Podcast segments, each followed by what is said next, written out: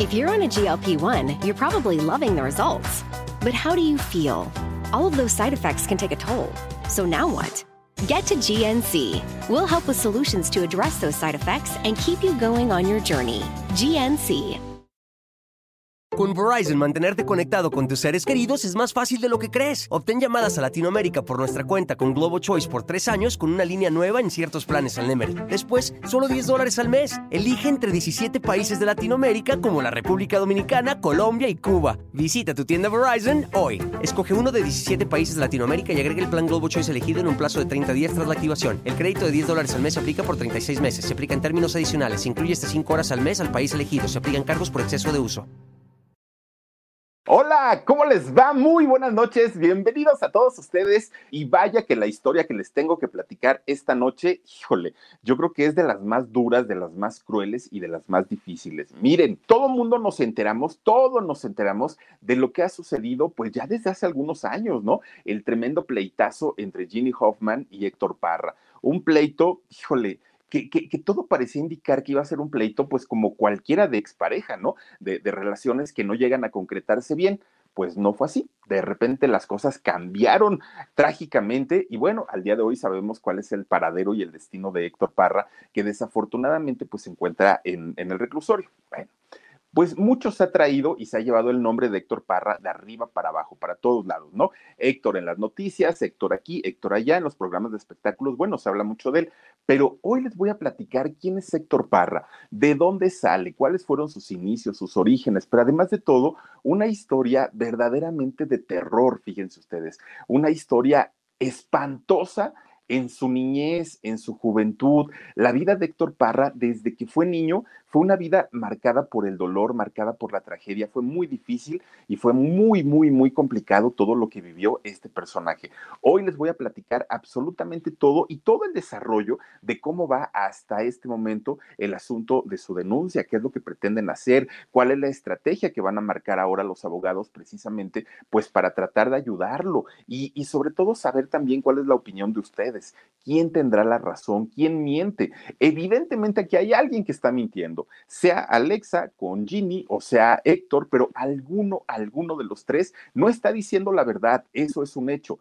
Y lo que nosotros queremos a través de este video es justamente mostrar la otra cara, la otra parte de Héctor Parra, porque se le ve hoy como lo peor del mundo, ¿no? Imagínense ustedes un papá que se atreve a agredir a su propia hija, pero cuando conozcamos la verdadera historia de Héctor Parra, créanme que va a cambiar mucho la perspectiva que uno puede tener de otra persona. Y en este caso es la de Héctor Parra. No, este video no es ni para lavarle la imagen, ni mucho menos, es simplemente para conocer un poquito de quién es este actor, de dónde salió, cómo vivió, cómo fue su infancia. Y eso es lo que vamos a hacer a través de este canal que se llama El Philip. Oigan, pues el año del 2020, que para todos fue un, bueno, yo creo que para la gran mayoría, ¿no? Fue un año muy difícil, fue muy complicado por muchos aspectos. Pues fíjense ustedes que dentro de lo malo que nos trajo, además de la pandemia, además del COVID y de todo eso, fue regresarnos a una actriz infantil nuevamente pues a la pantalla, ¿no? Que pues para muchos ya la teníamos como incluso como olvidada, ya muchos decíamos, bueno, ¿qué sería de Jenny Hoffman? ¿Dónde, de qué se habrá hecho, no? Porque fíjense que cuando era chiquita y salía en Chiquilladas, pues tenía su carisma, tenía su encanto, a la gente nos gustaba, porque además de todo, pues es como de nuestra generación. Y uno veía cuando cantaba Amanda Miguel, Valeria Lynch, imitaba, híjole, no me acuerdo qué tantas imitaciones hacía Anita la huerfanita, Jenny Hoffman, ahí en Chiquilladas con su cabello chinito. Era una niña verdaderamente muy talentosa y muy carismática. Eso yo creo que pues nadie lo puede negar. Este programa que, por cierto, Chiquilladas lo producía este señor Navarro, Humberto Navarro, el que hacía la pájara Peggy. Que era tan canijo Humberto Navarro y que se los traía, miren, así cortitos a todos los niños, que muchos de ellos no quisieron volver a saber nada del espectáculo, nada de la farándula. ¿Dónde está el Maguito Rodi? ¿Dónde está Pituca y Petaca? O sea, son personas que de verdad dijeron, no queremos volver a saber nada, porque este cuate los traía, pero oigan, los trataban como adultos y querían que rindieran y que trabajaban al nivel de ellos. Jenny, después de haber salido de Chiquilladas, fíjense que ella sí estuvo haciendo cosas. De hecho, salió como conductora en el programa de Corre, se corre. ¿Se acuerdan ustedes de este programa? Ella era la conductora y el que estaba dentro de la botarga era Moisés Suárez, este actor que después, bueno, también había hecho ya a La Pájara Peggy. Entonces, ya después de ahí, Ginny, pues se convierte en actriz de telenovelas, se le conoce en otra faceta, ya como actriz dramática también. Miren nada más, ahí está justamente el gato G, se corre, ¿no? Que tuvo por ahí a varios conductores. Oigan, fíjense que después de esto, de una vida medianamente, pues no, yo creo que ni siquiera medianamente, en realidad, pues nada más fue como trabajos de relleno para Jenny Hoffman haber salido en algunas telenovelas. Después de esto volvimos a saber de ella hasta el año 2001. En este año 2001 se une, ¿no? Pues ahora sí fue unión libre que tuvo con un actor que no era conocido, que no era un actor de renombre. De hecho, por eso no es que se hizo tan grande o no se publicitó tanto su unión que tuvo con Héctor Parra en aquel momento. Un año después nacería su hija Alexa. Fíjense lo que son las cosas, aunque para el 2010, o sea, 8 o 9 años por ahí que duraron juntos, pues ellos se separaron, de hecho, ¿no? Estuvieron realmente poco tiempo juntos, ellos logran separarse, ya les digo, en el 2010, y tan solo 3 años despuesito, Ginny ahora sí se casó, porque con Héctor no, nunca fue su esposa, pero ya con su segundo marido, que fue Alberto Campo, un empresario, con él sí se casa 3 años después. Miren nada más, ahí lo tienen. Y por su parte, pues Héctor, un actor conocido, sí, pero conocido desafortunadamente por el escándalo y no tanto por el talento que llega a demostrar en sus actuaciones. Hoy tiene 45 años, fíjense, Héctor Parra. Fíjense que Héctor, desde que fue un chiquillo, tuvo la desfortuna o la desgracia de no tener una figura paterna, no conoció a su papá. Héctor le preguntaba a su mamá, oye, mamá, ¿y mi papá? Ya se murió. Y siempre la respuesta para Héctor es que el papá había muerto. Eso fue lo que la señora le contestaba. Bueno, pues va creciendo poco a poquito Héctor Parra. Y fíjense que cuando cumple justamente 11 años, de repente ve que empieza a llegar un señor a su casa, ¿no? Un señor que de repente abrazaba a su mamá, se le acercaba mucho, le daba besos y obviamente esto marcaría el inicio de una nueva relación para la mamá de Héctor. Y para él era muy difícil porque pues él estaba entrando a la adolescencia. Y como adolescente no le era tan grato ver que su mamá ya tenía una nueva relación, pero además de todo, había muestras de afecto, ¿no? Había muestras de cariño, el abracito, el beso, el cariñito, y Héctor ahí viendo, no le gustaba, la verdad es que no. Bueno, para él era un sentimiento, una sensación como rara, como extraña. Entonces Héctor, al mostrar su molestia, su indignación por este hecho, la señora se ve como presionada a tener que confesarle que en realidad su papá no había muerto, que en realidad el papá de Héctor los había abandonado, imagínense ustedes. María Aldro, muchísimas gracias, mi querida Maldría. María Aldro, gracias de verdad. Pues miren, este señor abandona a su familia siendo Héctor muy chiquito, por eso es que no lo conoció y por eso ni siquiera lo recordaba. Y entonces Héctor, pues imagínense, de por sí la sacudida de decir, mi mamá ya me avisó que se va a casar con su nuevo esposo, con su nueva pareja, y luego me sale con que mi papá no murió, con que nos abandonó, pues fueron trancazos, 2 trancazos, que en ese momento Héctor no pudo sobrellevar. Era el abandono, era el rechazo de su papá y además no tuvo como esa guía para poder aceptar la nueva relación de su papá. Esto complica mucho la relación de Héctor, no solamente con quien fue su padrastro, porque no lo aceptaba y porque no lo quería. Complica la relación también con su mamá. Había mucha tensión en esa relación.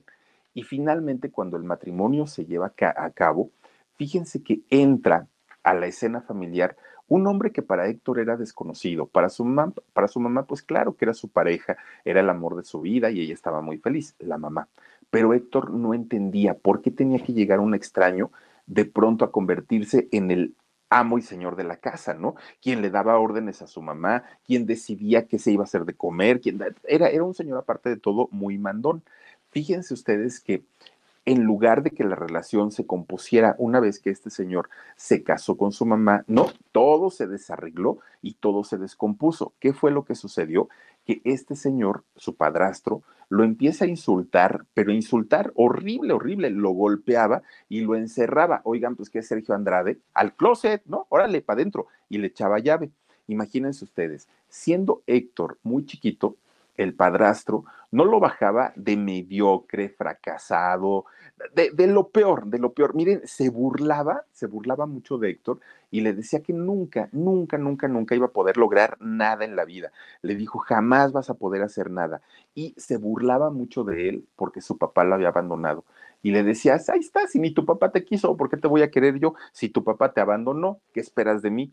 Y le dio una vida verdaderamente muy, muy fuerte, muy mala, y el niño empieza a crecer como con esta situación de rechazo, de baja autoestima. Imagínense ustedes, ¿no? Porque aparte su mamá no podía decir nada, porque el señor era su esposo, porque le debía un respeto.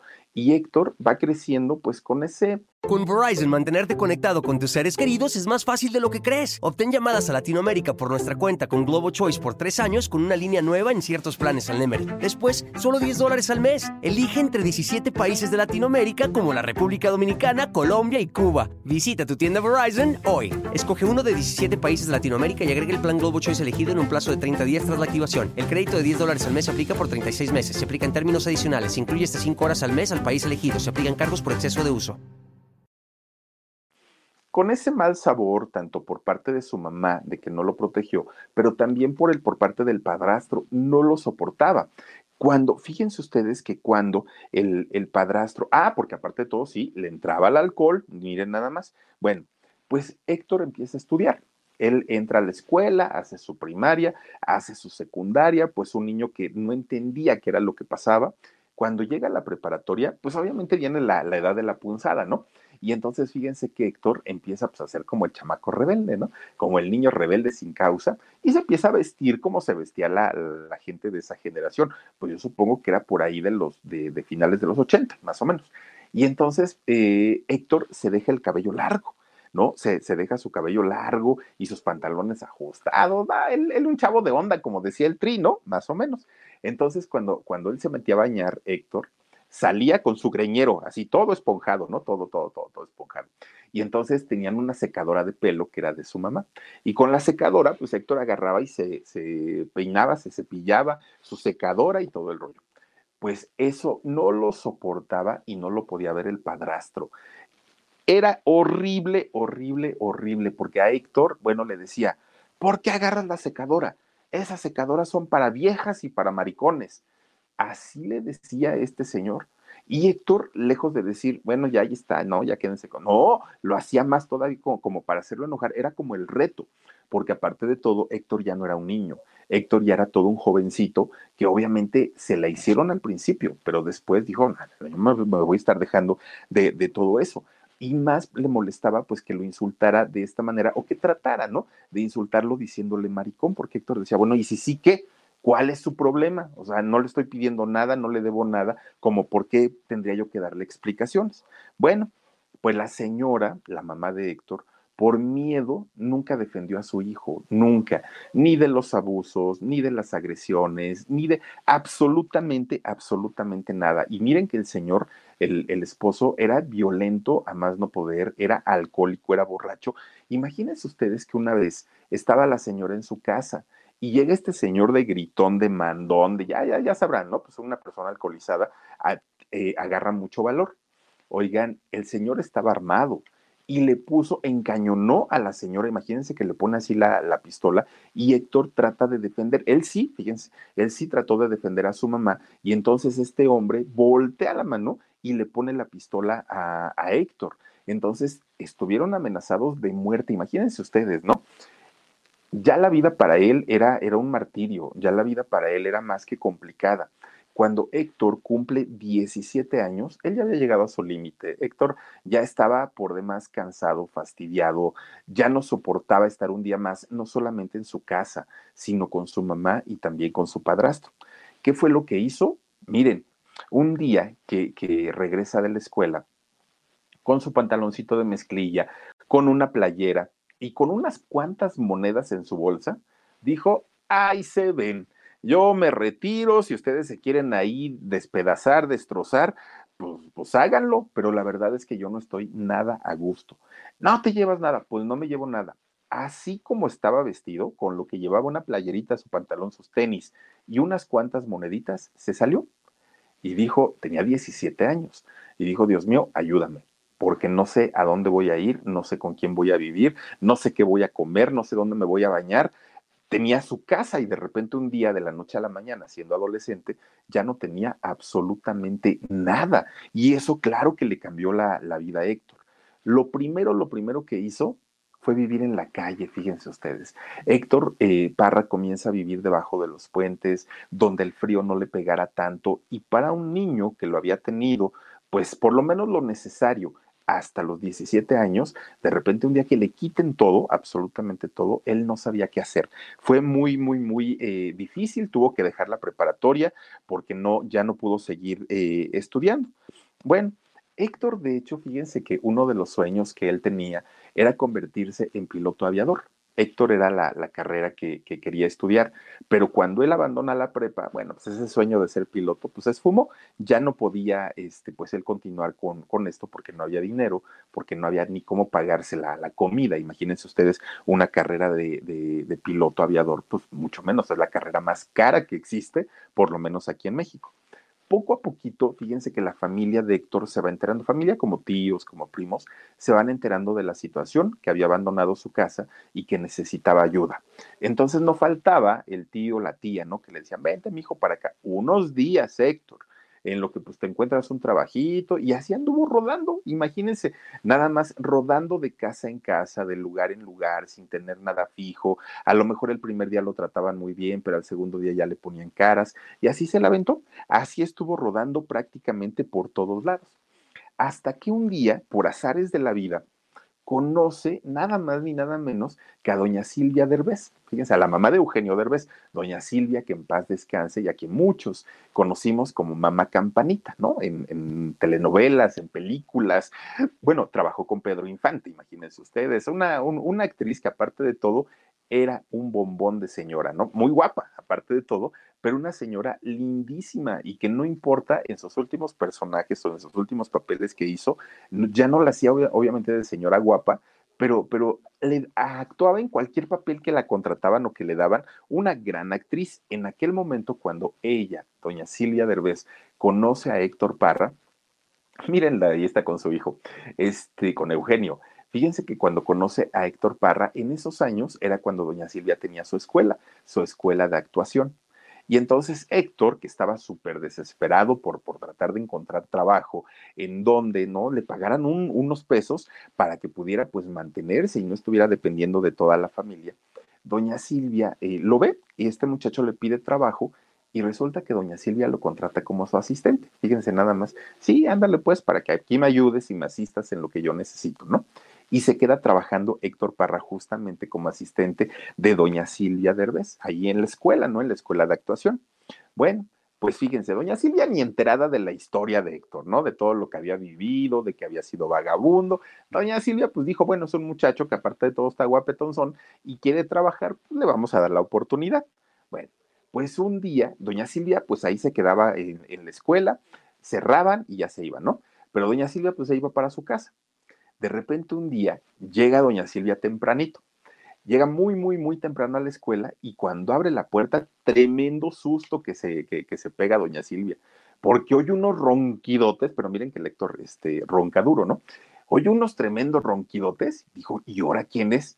Pues no se va a asomar y ahí estaba tirado en el piso Héctor Parra, duerme muy a gusto, ¿no? Bien quitado de la pena. Ay, chamaco, dice doña Silvia, ¿no? ¿Y ahora por qué te quedaste aquí? Y entonces es cuando Héctor, ella fíjense que no lo regañó ni mucho menos, ¿no? Porque aparte no estaba haciendo nada más que durmiendo y era muy temprano. Y ya Héctor le cuenta parte de la historia, ¿no? Ya le dices que no tengo dónde dormir, perdóname por no haberle avisado, pero pues la situación está muy grave y es de esta forma. Doña Silvia decide apoyar a Héctor, fíjense. Doña Silvia se sienta a platicar con él y empieza a preguntarle, bueno, ¿y qué quieres hacer? Lo vio muy jovencito. cuáles son tus intenciones, cuál es tu idea, qué quieres de tu vida, platícame. Y Héctor le decía, ay, doña Silvia, pues es que yo estoy maravillado por todo este desfile de mire cuántos artistas vienen aquí, muchos no eran famosos en ese entonces, que hoy son grandes actores, ¿no? Y decía muchos, yo veo a todos ellos guapísimos, yo veo a todas ellas guapísimas, y yo quisiera ser parte de. Y entonces doña Silvia le dijo, ¿y por qué no te vas allá al CEA de Televisa y te pones a estudiar? Y le dice Héctor, ay, doña Silvia, o estudio o como, no puedo hacer las dos cosas al mismo tiempo. La verdad es que está bien canija mi situación y pues ¿para qué le voy a engañar? No, no voy a ir allá, porque allá me van a querer todo el día y yo a qué hora voy a trabajar y usted me va a correr, entonces pues mejor no, mejor sigo trabajando. Pues ahí tienen que doña Silvia va a hablar con los meros del CEA, ¿no? Con el maestro Eugenio Cobo y todo. Y fíjense que le dan una beca para estudiar ahí en el CEA a Héctor. Y ese fue el principio de cómo Héctor entra finalmente a la televisión mexicana, cómo entra, aparte de lleno, a una empresa tan grande que era en aquel momento como lo era Televisa, y fue la manera de acercarse de Héctor Parra a el mundo del espectáculo. Una historia de verdad bien interesante, aunque una vez que Héctor comienza ya a trabajar en la televisión, ya haciendo pues ahora sí personajes, digamos, profesionales, fíjense que siempre le daban papeles muy chiquitos, muy chiquitos, nada grande, nada que fuera importante. Con Verizon, mantenerte conectado con tus seres queridos es más fácil de lo que crees. Obtén llamadas a Latinoamérica por nuestra cuenta con GloboChoice por 3 años con una línea nueva en ciertos planes al Nemery. Después, solo $10 al mes. Elige entre 17 países de Latinoamérica como la República Dominicana, Colombia y Cuba. Visita tu tienda Verizon hoy. Escoge uno de 17 países de Latinoamérica y agrega el plan GloboChoice elegido en un plazo de 30 días tras la activación. El crédito de $10 al mes se aplica por 36 meses. Se aplica en términos adicionales. Se incluye hasta 5 horas al mes al país elegido. Se aplican cargos por exceso de uso. De hecho, Héctor también en aquel momento lo llegaron a contratar para hacer alguna película, pero todo de bajo presupuesto, de esas películas, pues que miren, ni en el Canal 9 las llegan a pasar ya, ¿no? Películas muy cortas de presupuesto y obviamente pues sin guión, sin argumento, pues películas como para relleno prácticamente era lo que hacía él. Pero gracias a que pues siempre fue un muchacho guapetón, aparte pues varonil, lo empezaron a contratar para hacer diferentes telenovelas, porque primero empezó a hacer casos de la vida real y empezó a hacer así como programas unitarios, pero con personajes muy chiquitos. Cuando lo empiezan a meter finalmente ya las telenovelas, es cuando Héctor pues comienza a tener ya una importancia mayor, aunque sus papeles no eran, nunca ha sido protagonista, por ejemplo, han sido papeles un poquito más discretos, pero finalmente ya tenía trabajo y era en parte gracias a su preparación y en parte también a su físico. Bueno, empieza también a tener éxito y no solamente pues en la televisión, sino también con las chamacas, ¿no? Porque pues las muchachas decían, pues no está de malos bigotes, no está tan peor el Parra, ¿no? Y entonces empezaba él, y aparte siendo jovencito, ya se imaginarán ustedes. Bueno, pues fíjense que de repente conoce a una abogada de nombre Erika Ramírez. Bueno, pues esta abogada guapa, muy guapa, y empiezan a salir, ¿no? Empiezan a tener una relación y estuvieron juntos durante algún tiempo. Al poco rato de estar juntos, Erika se embaraza. Entonces, ya estando embarazada, pues fíjense que para Héctor era complicado porque pues él decía, es que estoy empezando con mi carrera, las cosas con Erika se descomponen muchísimo, en el año 98 nace su hijita Daniela y pues bueno, intentaron, de hecho por la niña, intentaron la pareja pues tener todavía como darse como una oportunidad para ver si lograban, ¿no? Rescatar su relación, pero ya no se pudo, ya aunque lo intentaron ya no pudieron continuar y dijeron ellos, por el bien de nuestra hija Daniela, lo mejor es que cada quien siga por su camino. Además, Erika, siendo abogada, pues sabía de todos esos temas y la pensión y todo. Ella se lo sabía perfectamente, ¿no? Bueno, Héctor Parra deja Televisa en esa época, se va a trabajar a TV Azteca. En TV Azteca lo mismo, le dieron papeles en programas de La Vida es una Canción, de esos programas que son unitarios y que tampoco es que hayan sido los más exitosos del mundo. Dice iPrint Graphics, muchísimas gracias, no sé si lo dije bien, pero bueno, muchas gracias, también Ara Smith, muchas Gracias para ti, mi querida Ara Smith, por tu donativo. Oigan, pues fíjense, por ahí del año 2000 más o menos, en una fiesta, Héctor conoce, pues yo creo que a quien sería su peor pesadilla, ¿no? Era más o menos el año 2000.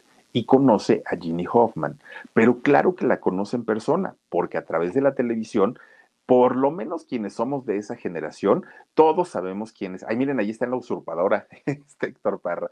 Oigan, pues yo creo que los que somos de esta generación de 40 hacia arriba, todos sabíamos quién era Jenny Hoffman, ¿no? Porque pues, nos venía al recuerdo inmediatamente Chiquilladas. Héctor, que tiene pues, la misma edad más o menos, Héctor que tiene 45, pues resulta que cuando la ve dijo, ay, esta chamaquilla es la de Chiquilladas, pues y aparte está guapetona, bueno, le gustó, ¿no? A Héctor, ahora sí que de gustos a gustos.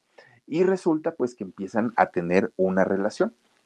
Salen como cuates, como novios, se hacen pareja, porque nunca se casaron, ¿eh? Ellos nunca se casaron, se van a vivir juntos y es cuando nace su segunda hija de Héctor, de nombre Alexa Parra. 8 años estuvieron juntos, Jenny junto con Héctor, hasta que finalmente pues se separan. No hubo divorcio porque pues obviamente no hubo matrimonio. Todo, absolutamente todo, pintaba que fueran una expareja, como las hay muchísimas, en donde uno termina y cada quien se va por su camino y miren, si nos vemos otro día, nos saludamos, hola, ¿cómo estás? Y hasta ahí. O a veces ni siquiera hay un saludo de por medio. Pero todo pintaba a que ellos se iban a comportar de esa manera. Si no es que de repente un día a Jenny pues, se le ocurre dar la famosa entrevista aquella a TV Notas, ¿no? En donde, pues, híjole, no solamente fue dejar mal parado a Héctor, no solamente fue el decir me la pasé muy mal cuando estuvimos juntos, y yo creo que eso cualquiera lo hubiera entendido, ¿no? Porque todas las relaciones tienen problemas. El asunto aquí era que había una acusación de por medio, y la acusación evidentemente era el que supuestamente había lastimado, agredido a su propia hija. Y aparte de todo fue una entrevista de la TV Notas larga, muy, muy, muy larga, que evidentemente todos nos enteramos. La gente que no sabe de espectáculos se enteró de esto porque se hizo grande. Supuestamente en esta entrevista Jenny Hoffman contaba la realidad o su verdad, ¿no? Su verdad del por qué se había separado de Héctor Parra. Y es que fíjense ustedes que dentro de lo peor es que Jenny comentó que él había mal tocado a su hija Alexa desde que ella tenía 6 años. Fue lo que ella dijo, que había visto cosas muy raras en la actitud de Héctor. Pero fíjense, duraron 8 años. Y después de 8 años se viene a dar cuenta que Héctor hacía cosas raras.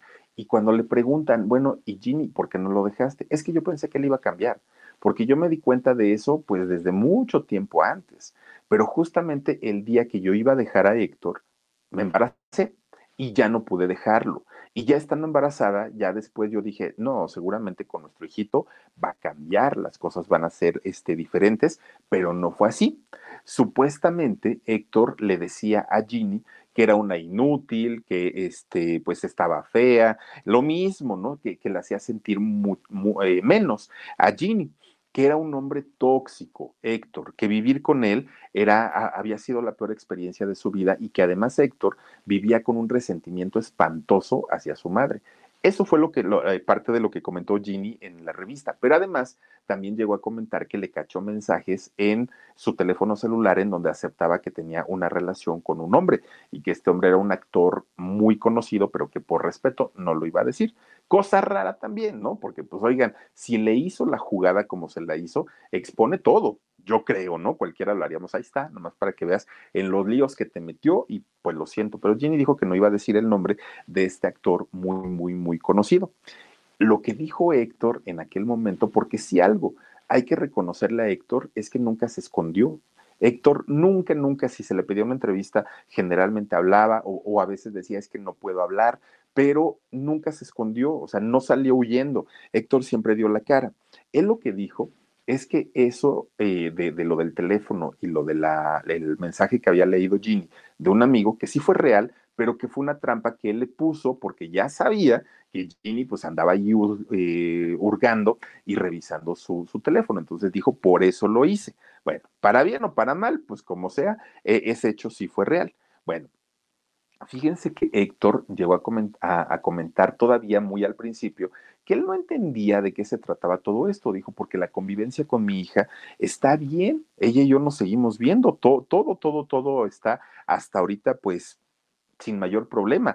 De hecho, yo no sé de dónde sacan esa versión, porque Alexa y yo pues nos seguimos frecuentando, Jenny sabe que nos seguimos viendo, no sé por qué ahora vienen a decir estas cosas, pero no le dio, o sea, le dio importancia, pero dijo, pues no va a haber forma en que lo comprueben, ¿cuál va a ser el problema? Dijo Héctor, ¿no?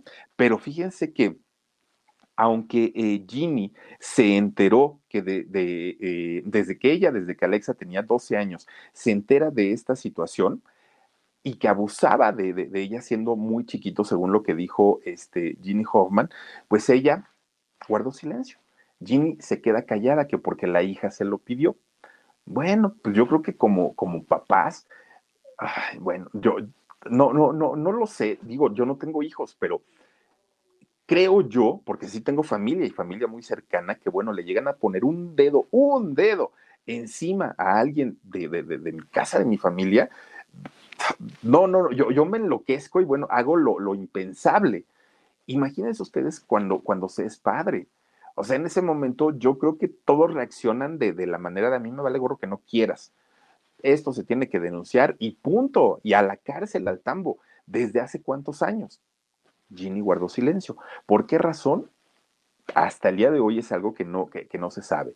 Alexa ya después dijo que además de la violencia física y sexual que había tenido su padre con ella, además hubo violencia física, que le tenía miedo, que no lo podía ver cerca, que lloraba mucho cuando se acercaba a ella. Bueno, pues ahí tienen que empiezan a salir ya después todos los colgados, ¿no? Todos.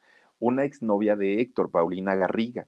Ella, fíjense que había sido pareja de Héctor y había sido, de hecho... Con Verizon, mantenerte conectado con tus seres queridos es más fácil de lo que crees. Obtén llamadas a Latinoamérica por nuestra cuenta con GloboChoice por 3 años con una línea nueva en ciertos planes al Nemer. Después, solo $10 al mes. Elige entre 17 países de Latinoamérica como la República Dominicana, Colombia y Cuba. Visita tu tienda Verizon hoy. Escoge uno de 17 países de Latinoamérica y agrega el plan GloboChoice elegido en un plazo de 30 días tras la activación. El crédito de $10 al mes se aplica por 36 meses. Se aplica en términos adicionales. Se incluye hasta 5 horas al mes al país elegido. Se aplican cargos por exceso de uso. Digamos como enemiga de Jenny Hoffman, ¿no? O sea, bueno, primero fueron amigas, pero ya después cuando hubo la, digamos que compartieron al mismo hombre, pues ya una en su tiempo, ¿no? O sea, nunca juntas. Pero finalmente fíjense que Paulina busca a Jenny y le dice que sí, que efectivamente, que bla, bla, bla, bla, bla, todo el rollo. Bueno, pues más envenena a Jenny, ¿no? Porque pues obviamente dijo, pues cómo es posible, que no sé qué, no sé cuándo.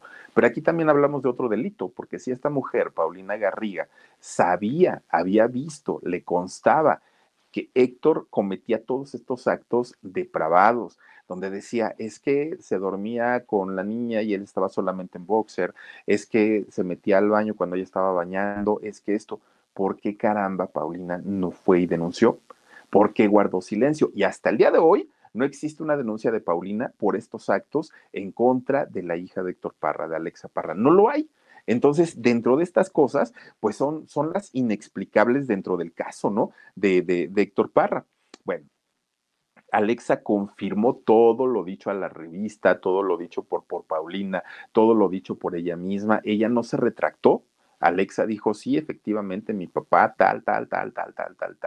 Bueno, pues con todo esto, Héctor empieza a dar una serie de entrevistas, ¿no? Fue a diferentes programas, él explicó una y mil veces y dijo que pues no, que eso no había sucedido, que esto no había sido cierto, pero posteriormente sale Jenny con Alexa y en un video, de hecho salen en un video en donde pues ellas explican, ¿no? Que la revista pues nunca les pagó porque todo el mundo las empezó a atacar y empezaron a decir, ¿por qué fueron y vendieron la nota a TV Notas? ¿Por qué no fueron y denunciaron al Ministerio Público? Bueno, ya era tanta la presión porque la gente se le volteó totalmente a Jenny y Alexa y ellas es cuando salen con este video a decir pues que no, que en realidad ellas no comercializaron, que lo único que querían era abrir la boca para sacar todos esos traumas. Rafaela Ramos, muchísimas gracias, Rafaela, bienvenida. Es iPrint Graphics, ¿no? ¿Sí es así? Corríjanme. iPrint Graphics, muchísimas gracias, te mandamos muchos besos. Oigan, pues fíjense, ellas salen y confirman absolutamente todo. Héctor se defiende con los dientes y dice que pues eso nunca salió, que eso nunca sucedió. Bueno, pues ya después de todo esto que había sucedido de la bomba, porque fue una bomba primero mediática, nunca fue una bomba ante las autoridades, ¿no? Y de que ellas habían confirmado todo, ahora sí, las preguntas de los medios de comunicación empezaron a llegar a Jenny Hoffman, ¿no? Jenny, tú sabías desde los 12 o 13 años de tu hija que la tocaban, ¿por qué no hiciste nada? Y Jenny respondía llorando sin lágrimas, ¿no? Y yo creo que eso todos vimos cuando Jenny nada más hacía gestos y lloraba. Dicen que hay mucha gente que puede llorar sin lágrimas, yo no puedo, ya por lo menos no puedo. Yo sí soy bien chillón y cuando me sale lo chillón, oigan, hagan de cuenta que está el aguacero, llore y a moco tendido aparte de todo, bueno. Y creo yo que más cuando hay un dolor de este tamaño por un hijo, yo creo que ese te dejas ir, ni siquiera lo piensas. Y Jenny no, porque Jenny muy derechita, muy sentadita, muy bien posadita, con sus gestos que hacía, pero nunca sacaba una lágrima. Pero los reporteros le preguntaban, ¿por qué no lo denunciaste antes? ¿Por qué ante una revista y no ante las autoridades? Jenny, cuéntanos. Y cada que se veía o se sentía encerrada, la respuesta de Jenny Hoffman era llorar. Esa era su arma de salida. Luego, la pregunta, ¿por qué si la ex de Héctor Parra te dijo a ti y te avisó desde hace años lo que Héctor hacía con tu hija, ¿por qué no lo dijiste? No, porque no quería meter en problemas a Paulina. Imagínense nada más. O sea, ese tipo de respuestas sonaban solamente a pretextos, sonaban solamente a excusas. Bueno, Héctor vuelve otra vez a dar una entrevista. Si no estoy mal, creo que la dio aventaneando. Sale Héctor Parra y niega nuevamente todo lo que había pasado, ¿no? Sale después junto a su hija Daniela y los dos dijeron que ya tenían más de 4 años de no ver a su media hermana o a su hija Alexa. Dice, yo no entiendo de dónde saca que pues abusé todavía de ella hace poco si ya tiene tiempo que no la veo, 4 años. Entonces, pues aunque yo la he buscado, ella no ha querido. Bueno, la pregunta era, y entonces, como cuál es el móvil o cuál es la razón por la que Jenny dice que sucedió esto. ¿Qué la motiva o qué la orilla, no? Sale a hablar a Ida Pierce, una exnovia de Héctor Parra, y dijo que pues a ella le constaba el tiempo que había compartido con él, que Héctor no era una mala persona, que lo creía incapaz de este tipo de situaciones, pero que también conocía a Jenny y también había conocido a Paulina y que sabía perfectamente que el rollo pues era más bien un rollo de ardor emocional, ¿no? Por el hecho de haberlas abandonado, que por eso pues era el problema. Miren, Héctor lo que comenta es que él ya estaba muy cansado y muy fastidiado porque Daniela, quien iba a visitar a la hija mayor, quien iba a visitarlos a la casa donde vivía con Jenny y con Alexa, bueno, que Jenny se portaba de lo peor con esta muchachita, con Daniela, que si se iban a sentar a la mesa a comer, Jenny no le servía, que no le hablaba, que la ponía a lavar los trastes, que le gritaba, que la insultaba, y que todo eso finalmente pues terminó por cansar, por fastidiar a Héctor, y un buen día dijo, ¿sabes qué? Hasta aquí tronamos, ¿no? Ya mejor tú por tu lado, yo por el mío, y pues ya creo yo que por una salud mental pues debe haber una separación y una convivencia más sana entre todos. Bueno, pues poco a poquito Alexa empezaba a poner más pretextos para ver a su papá y para ver a su media hermana. Poco a poquito como que decía, hoy no puedo, es que tengo tarea, es que mis maestros, y poco a poquito se fue alejando. La actitud con su mismo papá empieza a cambiar hasta que Héctor llega a la conclusión de que Alexa estaba siendo manipulada por un coraje o un resentimiento que tenía Jenny en contra de él, que para mucha gente pues sonaba un poco fantasioso, ¿no? El decir, ay, no creo que una mujer llegue a esos extremos de dañar emocionalmente a su hija, de meterle esas ideas en la cabeza. Bueno, era niña, sí, pero hoy es un adulto, esta Alexa. Entonces, pues a lo mejor siendo chiquita, pues se dejó llevar por todas estas situaciones. Pero ahora de grande, pues ya tendría que salir un día y decir la verdad. Pero después vienen aquellos audios que se acuerdan ustedes, donde primero Jenny dijo que Alexa estaba muy encantada con su padrastro, que lo amaba, que tenían una buena relación, que era lo máximo, que bla, bla, bla, bla, bla. Y luego salen los audios donde Alexa le dice, pues es que no soporto a tu marido, no lo quiero, me cae gordo. Yo no quiero tener nada que ver, y que Jenny la amenazó con correrla de la casa. Bueno, empiezan a salir esos audios y obviamente para la gente o para la opinión pública la credibilidad de Jenny se fue al suelo, se fue al piso. Pero fue una situación en donde Jenny desafortunadamente colaboró mucho, porque si ella hubiera hecho las cosas de la manera correcta desde los 12 años, hago una denuncia, si yo sé que están mal tocando a mi hija, yo creo que todo el mundo la hubiera apoyado y todo el mundo hubiera estado con ella. Yo creo que si Paulina hubiera demandado también, las cosas le hubieran sido tan distintas para Jenny. Pero el hecho de haberlo dicho a una revista, pues creo que no la ayudó tanto, porque ni siquiera en ese momento había denunciado todavía.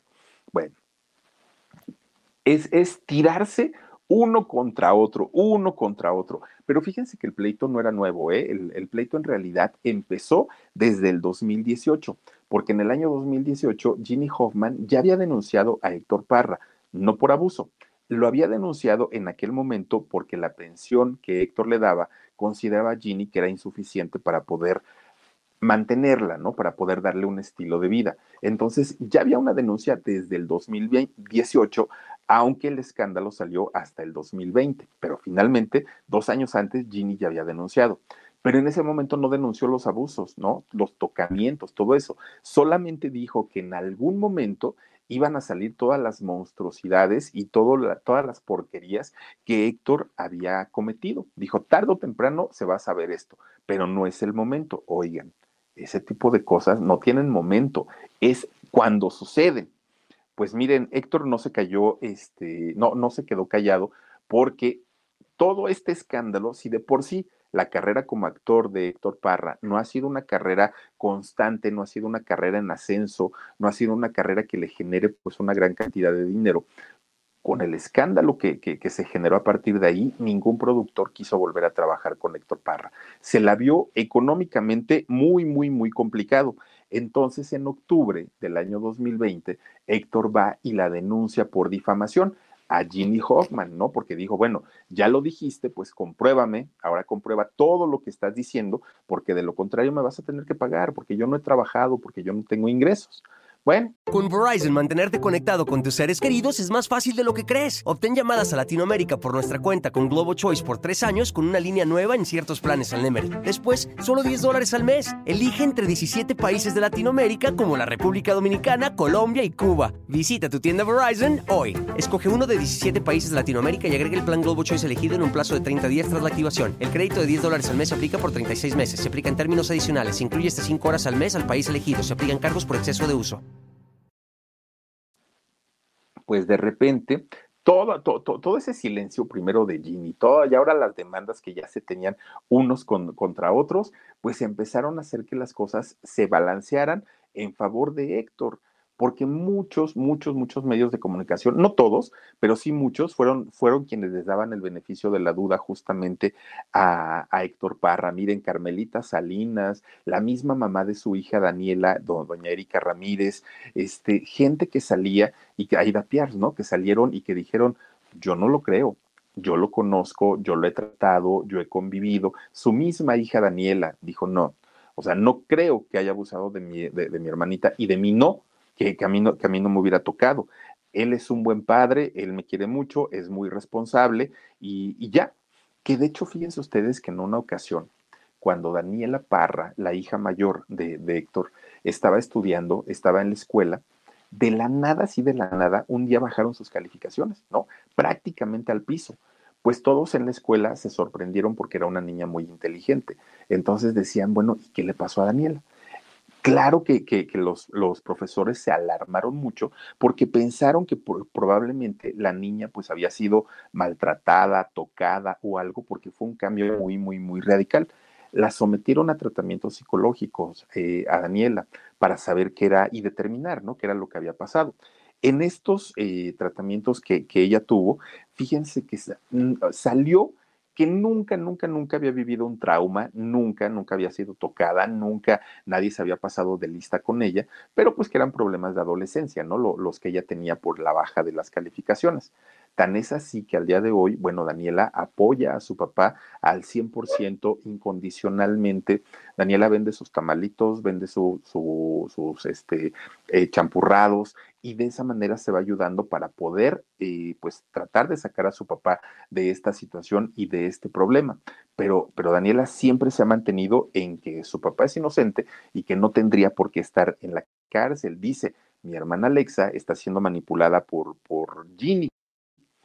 Pues con todo esto, ahora sí, el hinchamiento para Jenny Hoffman ha sido tremendo, tremendo, tremendo, ¿no? Porque todo mundo pone en duda, y fíjense qué feo y qué fuerte que una madre que sale a defender a su hija hoy por hoy sea linchada, pero no es linchada por haber defendido a su hija, es linchada por haberla defendido muchos años después, por no haberle dado la atención, por no haber estado con esta chiquilla desde que se lo dijo, desde los 12 o 13 años, y por si no estaba como muy duro el escándalo en aquel momento, recuerdan ustedes que en el programa En Shock tuvimos la oportunidad de platicar con Daphne Hoffman, sobrina de Jenny Hoffman, esta chica que vive allá en Monterrey, que tiene su fundación de Libre Colibrí, Colibrí Libre, por ahí se llama su fundación, y esta niña dijo, nos platicó a nosotros, a Jorgito Carvajal y a su servidor Felipe Cruz, nos dijo que ella, Daphne, había sido abusada por su papá y por un primo mayor, y que Daphne en aquel momento le contó toda esta historia a los tíos, a los primos, a todo mundo para que la ayudaran, y que nadie de la familia la peló, nadie de la familia le hizo caso, todas la ignoraron, y que incluso muchos la empezaron a ver mal. Daphne lo que hizo fue irse a vivir a Monterrey. Allá se hizo familia, y ya después, por una situación de pleito con el marido, pues crea su fundación de Colibrí, Libre Colibrí, y entonces Daphne al día de hoy le da todo el apoyo a este Parra, porque ella considera que la familia, su propia familia, la familia Hoffman, pues no tienen como ese valor, ¿saben? Para poder decir y como para poder apoyar a una persona que ha sido víctima como lo fue ella. Marce Cro, muchísimas gracias, mi queridísima Marce, bienvenida. Dijo, yo dudo, ay, miren, otra vez, como lo dije bien, ya me premiaron.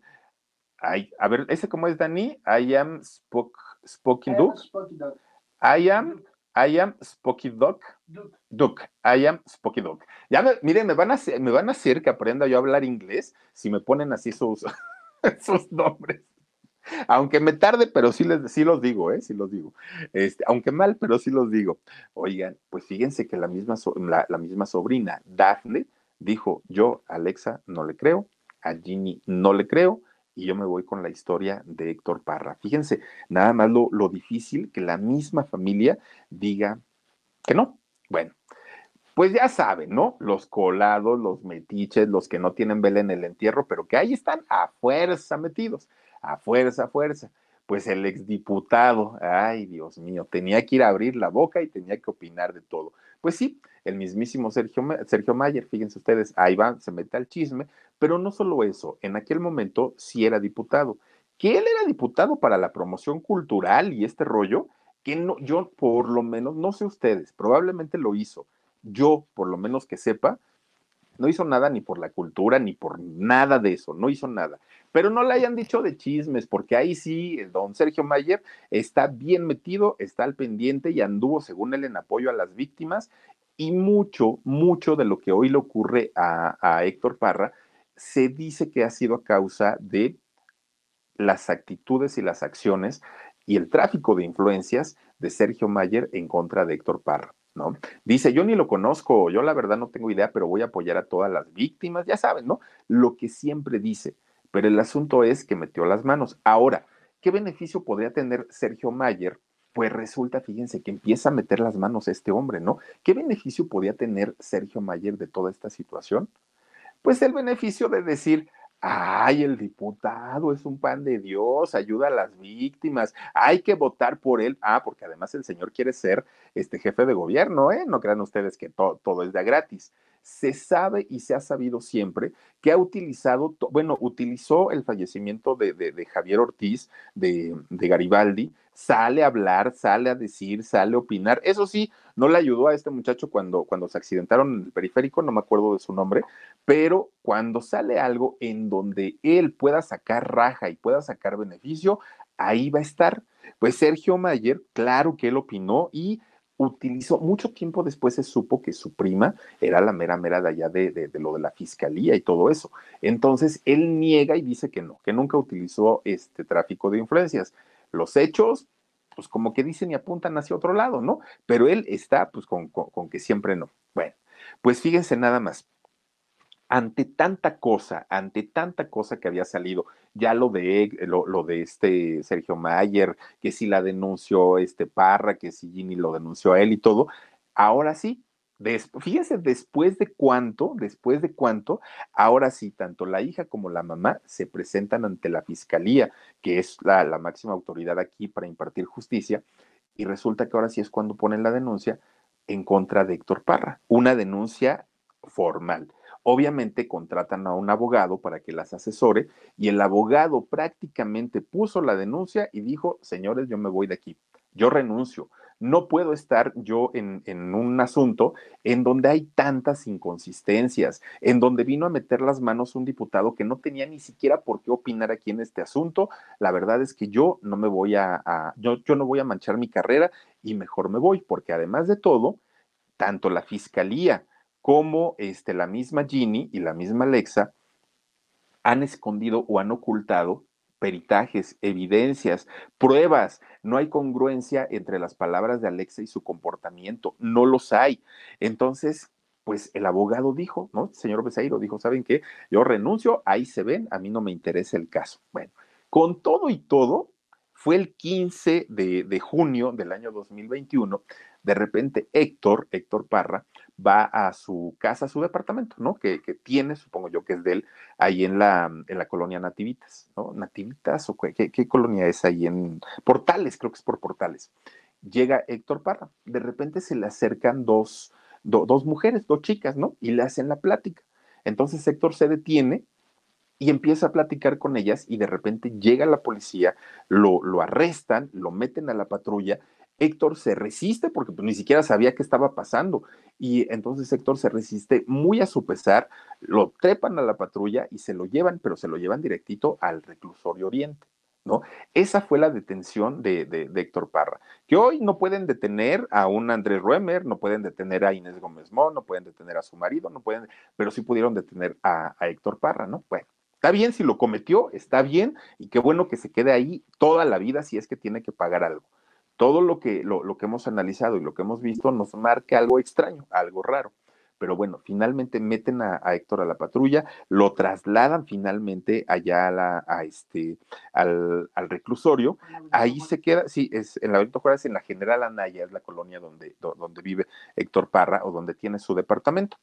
Con Verizon, mantenerte conectado con tus seres queridos es más fácil de lo que crees. Obtén llamadas a Latinoamérica por nuestra cuenta con GloboChoice por 3 años con una línea nueva en ciertos planes al Nemer. Después, solo $10 al mes. Elige entre 17 países de Latinoamérica como la República Dominicana, Colombia y Cuba. Visita tu tienda Verizon hoy. Escoge uno de 17 países de Latinoamérica y agrega el plan GloboChoice elegido en un plazo de 30 días tras la activación. El crédito de $10 al mes se aplica por 36 meses. Se aplica en términos adicionales. Se incluye hasta 5 horas al mes al país elegido. Se aplican cargos por exceso de uso.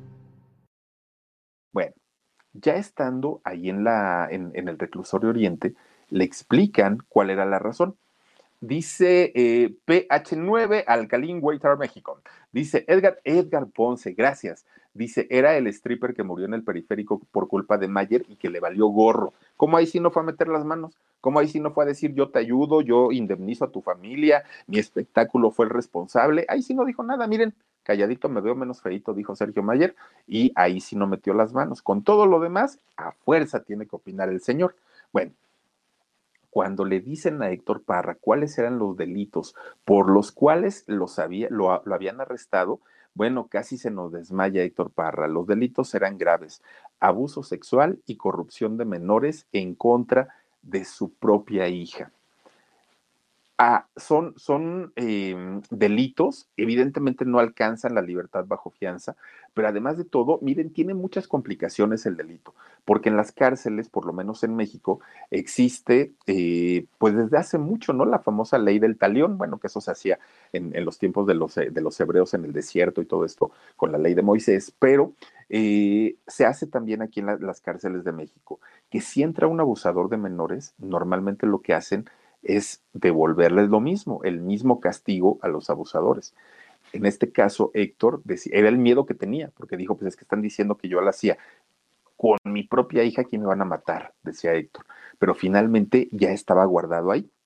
Miren, el abogado, su abogado de Héctor, José Luis Guerrero, él explicó ahí en el ministerio, bueno, en el reclusorio, y él dijo, oigan, es que no entiendo por qué nos están diciendo ahorita, nos están informando de estas denuncias. Mi cliente y yo, durante mucho tiempo, hemos estado yendo al Ministerio Público, a la Fiscalía, a preguntar si hay una denuncia, porque sabemos que la señora Hoffman trae un problema de años con mi cliente. Hemos ido para saber si hay una denuncia, además de la que se puso en el 2018 por la pensión alimenticia, y siempre la respuesta ha sido no. No, aquí no hay ninguna denuncia, no hay ninguna denuncia. Entonces, ahora, al día de hoy, ¿de dónde sacan que mi cliente esté arrestado, que esté metido en el reclusorio? No lo entendemos. Bueno, pues miren, ahora sí que son de esas cosas inexplicables, ¿no? Pues finalmente Héctor ya estaba ahí encerrado. Bueno, nuevamente el abogado de Parra, José Luis Guerrero, dice, pero es que además de todo, la señora no ha presentado todas las pruebas. Bueno, la misma fiscalía ignoró esos peritajes que le hicieron a Alexa y en donde se dice claramente que Alexa no había sido abusada en ningún momento de su vida. Bueno, imagínense, o sea, con todas esas evidencias son las razones por las que mucha gente duda de las palabras de Jenny, duda de las palabras de Alexa. Ahora, Daniela, la hija mayor de Alexa, denunció a Jenny por omisión, porque dijo, a ver señora, usted está tan segura de lo que mi papá hizo y supuestamente usted lo sabe desde que mi hermana tenía 12 años, ¿por qué se quedó callada? ¡Pum! Que le pone la denuncia, ¿no? Y entonces, pues ahí las cosas ya empezaron a ponerse más fuertes porque es un denunciadero de unos contra otros. Bueno, Alexa, la hermana, cuando vio que su hermana había denunciado a su mamá, bueno, ahora denunció a José Luis Guerrero, el abogado de Héctor Parra. Lo denuncia porque dice que la intimidó y que además reveló, Alexa, apágate, ay, perdón, lo denunció porque dijo que la había intimidado y que además había revelado cosas secretas del caso. Entonces ya es un demandadero en donde todos, miren, la única persona de la familia Hoffman que sí ha apoyado a Alexa y ha apoyado a Jenny, ¿quién creen que es? Pues nada más ni nada menos que la tristemente célebre Jocelyn Hoffman ha sido quien dijo, no, yo sí le creo a mi sobrina. De hecho, cualquier mujer que haya sido abusada, vengan conmigo, dijo Justop, vengan conmigo y van a ver que yo las voy a apoyar con mis redes sociales, yo les voy a echar la mano. ¿Quién lo iba a decir que tiempo después iba a estar 5 meses de hecho, en la cárcel, acusada por distribución de no por infantil? Imagínense ustedes. Bueno, dijo, yo no necesito pruebas, yo le creo ciegamente a Alexa porque pues es una víctima y yo estoy con las víctimas. Bueno, pues miren, a 5 meses de la detención, Héctor sigue todavía en prisión. Para mucha gente, injustamente, para muchos. Pero si algo tiene seguro Héctor Parra es que no quiere llegar a un acuerdo ni con Jenny ni con su propia hija. ¿Por qué? Porque llegar a un acuerdo con ellas o solicitarles el perdón sería como aceptar su culpabilidad. Y él dice que no es culpable. Entonces, él está confiado en que es inocente y en que pronto va a salir de la cárcel y sobre todo con su nombre limpio. Su hija Daniela hasta el día de hoy sigue siendo incondicional a su papá, lucha todos los días por tratar de sacarlo. Hay muchos testimonios que están a favor de Héctor, de mucha gente que lo conoce, de gente que sabe el comportamiento que tiene. Por otro lado, también hay historias que se conocen de la familia Hoffman, que no es precisamente una familia ejemplar, según lo que comentan tantas personas. Lo que buscan ahora su bufete de abogados para poder hacer que Héctor siga su juicio fuera de la cárcel, no que se termine o que se le dictamine como inocente, sino más bien que siga el proceso fuera de la cárcel, es que se reclasifique el delito, que ya no se le considere como abuso sexual, más bien que se le considere como abuso sexual y no como corrupción de menores. Eso es lo que está buscando ahora el abogado para tratar de ayudar y para poder sacar a Héctor Parra de prisión. Porque miren, es un enredijo de demandas en donde todos están en contra de todos, donde ya no se sabe, ya Mayer ya dijo, ay, bueno, como ya no tiene fuero, ahora sí ya dijo, bueno, pues ahí arréglenselas, ¿no? Ay, ojalá y les vaya bien y Diosito las acompañe. Jenny también ya dijo, ay, no, yo tampoco ya no puedo hablar, ya mejor me quedo calladita. La hija Alexa pues, tampoco ha dicho nada, nada más aquella conferencia atropellada. Y quien sí está siempre al pie del cañón dando entrevistas y tratando de apoyar a su papá, pues es Daniela. Y por lo pronto, pues Héctor sigue dentro de la cárcel. Lo volvemos a decir, si es culpable, tiene que pagar. Y tiene que pagar con el castigo más severo que pueda haber para este tipo de personas. Si no, ese es el asunto, ese es el problema. Pero miren, una historia para Héctor difícil desde el momento que fue chiquito y que tuvo que vivir esta situación también con su padrastro y con su propia mamá, algo muy, muy, muy complicado. Pero bueno, pues ahí está la historia triste de este personaje Héctor Parra, que desafortunadamente se ha hecho más conocido ahora por los escándalos que cuando fue actor y trabajaba para telenovelas y para películas. Pero pues bueno, ojalá se resuelva todo en favor de quien tiene la verdad, porque hay una persona que tiene la verdad y hay otra persona que está mintiendo en todo este asunto. Pero pues hasta aquí le dejamos con la historia de Héctor Parra. Por lo pronto vamos a saludar y a despedirnos de Muñequita Sintética. Dice, Philip, felicidades por tu canal. Le das un toque tan particular a cada historia. Dice, te quería preguntar si te dejó buen sabor de boca la plática con el doctor Roth y si habrá otra colaboración. Gracias, Muñequita Sintética. Me encantó platicar con Rodrigo, me encantó. De hecho, hablé con él hoy en la mañana, platicamos porque me marcó para darme las gracias y justamente hablábamos de eso. Él solito me dijo, Philip, cuando vayas a hablar de un tema escabroso, invítame, platicamos. Ah, claro, Rod, yo sin mayor problema y al contrario, y sobre todo porque pues a muchos de ustedes les gustaron las preguntas, a muchos les resolvió también cuestiones. Me dijo, ¿qué crees? Que mi teléfono lo tengo saturado porque me han estado escribe para consultas. Entonces, pues todo eso está muy, muy, muy padre. Dice, sí, va a haber colaboraciones con Rod. Silvia Leticia Flores Obregón dice, saludos, Philip, un abrazo para ti y a Jorgito, bendiciones. Gracias, Silvia, yo le digo de tu parte. Alma Miranda dice, apoyen con sus likes, por favor. Gracias, Alma. También está Flores. Philip, buenas noches. Ya los extrañamos a las 2 de la tarde. Próximo lunes, si Diosito quiere, ahora sí. Dice Cristina Rojas, usted platica muy a gusto, Philip. Ay, gracias, Cristina. Tere Acevedo, saludos, Philip. Saluditos a Gigi. Gracias también, Tere. Muchísimas, muchísimas gracias. Micaela Ramírez Flores dice, Philip, qué placer verte cada día mejor. Muchas gracias, Micaela. Te mando muchos besos. También está por aquí. A ver, échenle. Creo que ya se trabaron los saludos. Sí, se trabaron los saludos. Oigan, nada más les quiero recordar que en un ratito por ahí de 22 minutitos estaremos poniendo nuestra nueva historia del alarido. Dios mío, está bien buena. Ojalá nos puedan acompañar 22 minutitos y estaremos entrando al alarido en ese canal, el alarido. Dice Sandra Leticia, Philip, te abrazo con mucho cariño. Yo te mando todos los besos del mundo. Araceli Briones dice, ya me voy a dormir, Philip, que sueñes con todos los angelitos, o sea, con todas nosotras, tus fans. Ay, gracias, Araceli. Ese sueño estaría hermoso, hermoso. Dice también por aquí, a ver, chale, Dani. Guillermina Pérez Hinojosa, hola, Philip, me gusta mucho cómo narrar las historias de los artistas, un beso para ti, Guillermina, gracias. Y también tenemos a Susi Maki, dice, Philip, qué gusto verte en vivo, mándale un saludito a mi hija Vani, que está muy deprimida con el encierro, por favor, tú siempre le das ánimo. Vani, mira, híjole, trata de hacer cosas productivas en tu casita, ahorita es el momento.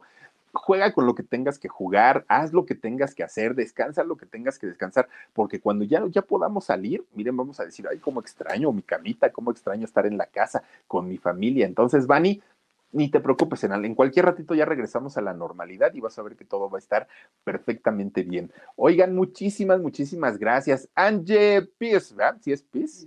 Peace, Angie Peace, muchísimas gracias por tu cariño, por tu apoyo. Jennifer Elizabeth Domínguez Díaz. Philip, qué bueno verte recuperado, bendiciones. Gracias, Jennifer, te mando muchos besotes y a cada uno de ustedes, gracias de verdad. Los invito a que nos acompañen esta noche en El Alarido, 12 en puntito. Ahí nos vemos, cuídense mucho, descansen rico, que Diosito nos cuida a todos y nos vemos mañana 10:30 de la noche aquí en el canal del Philip. Nos vemos, hasta la próxima.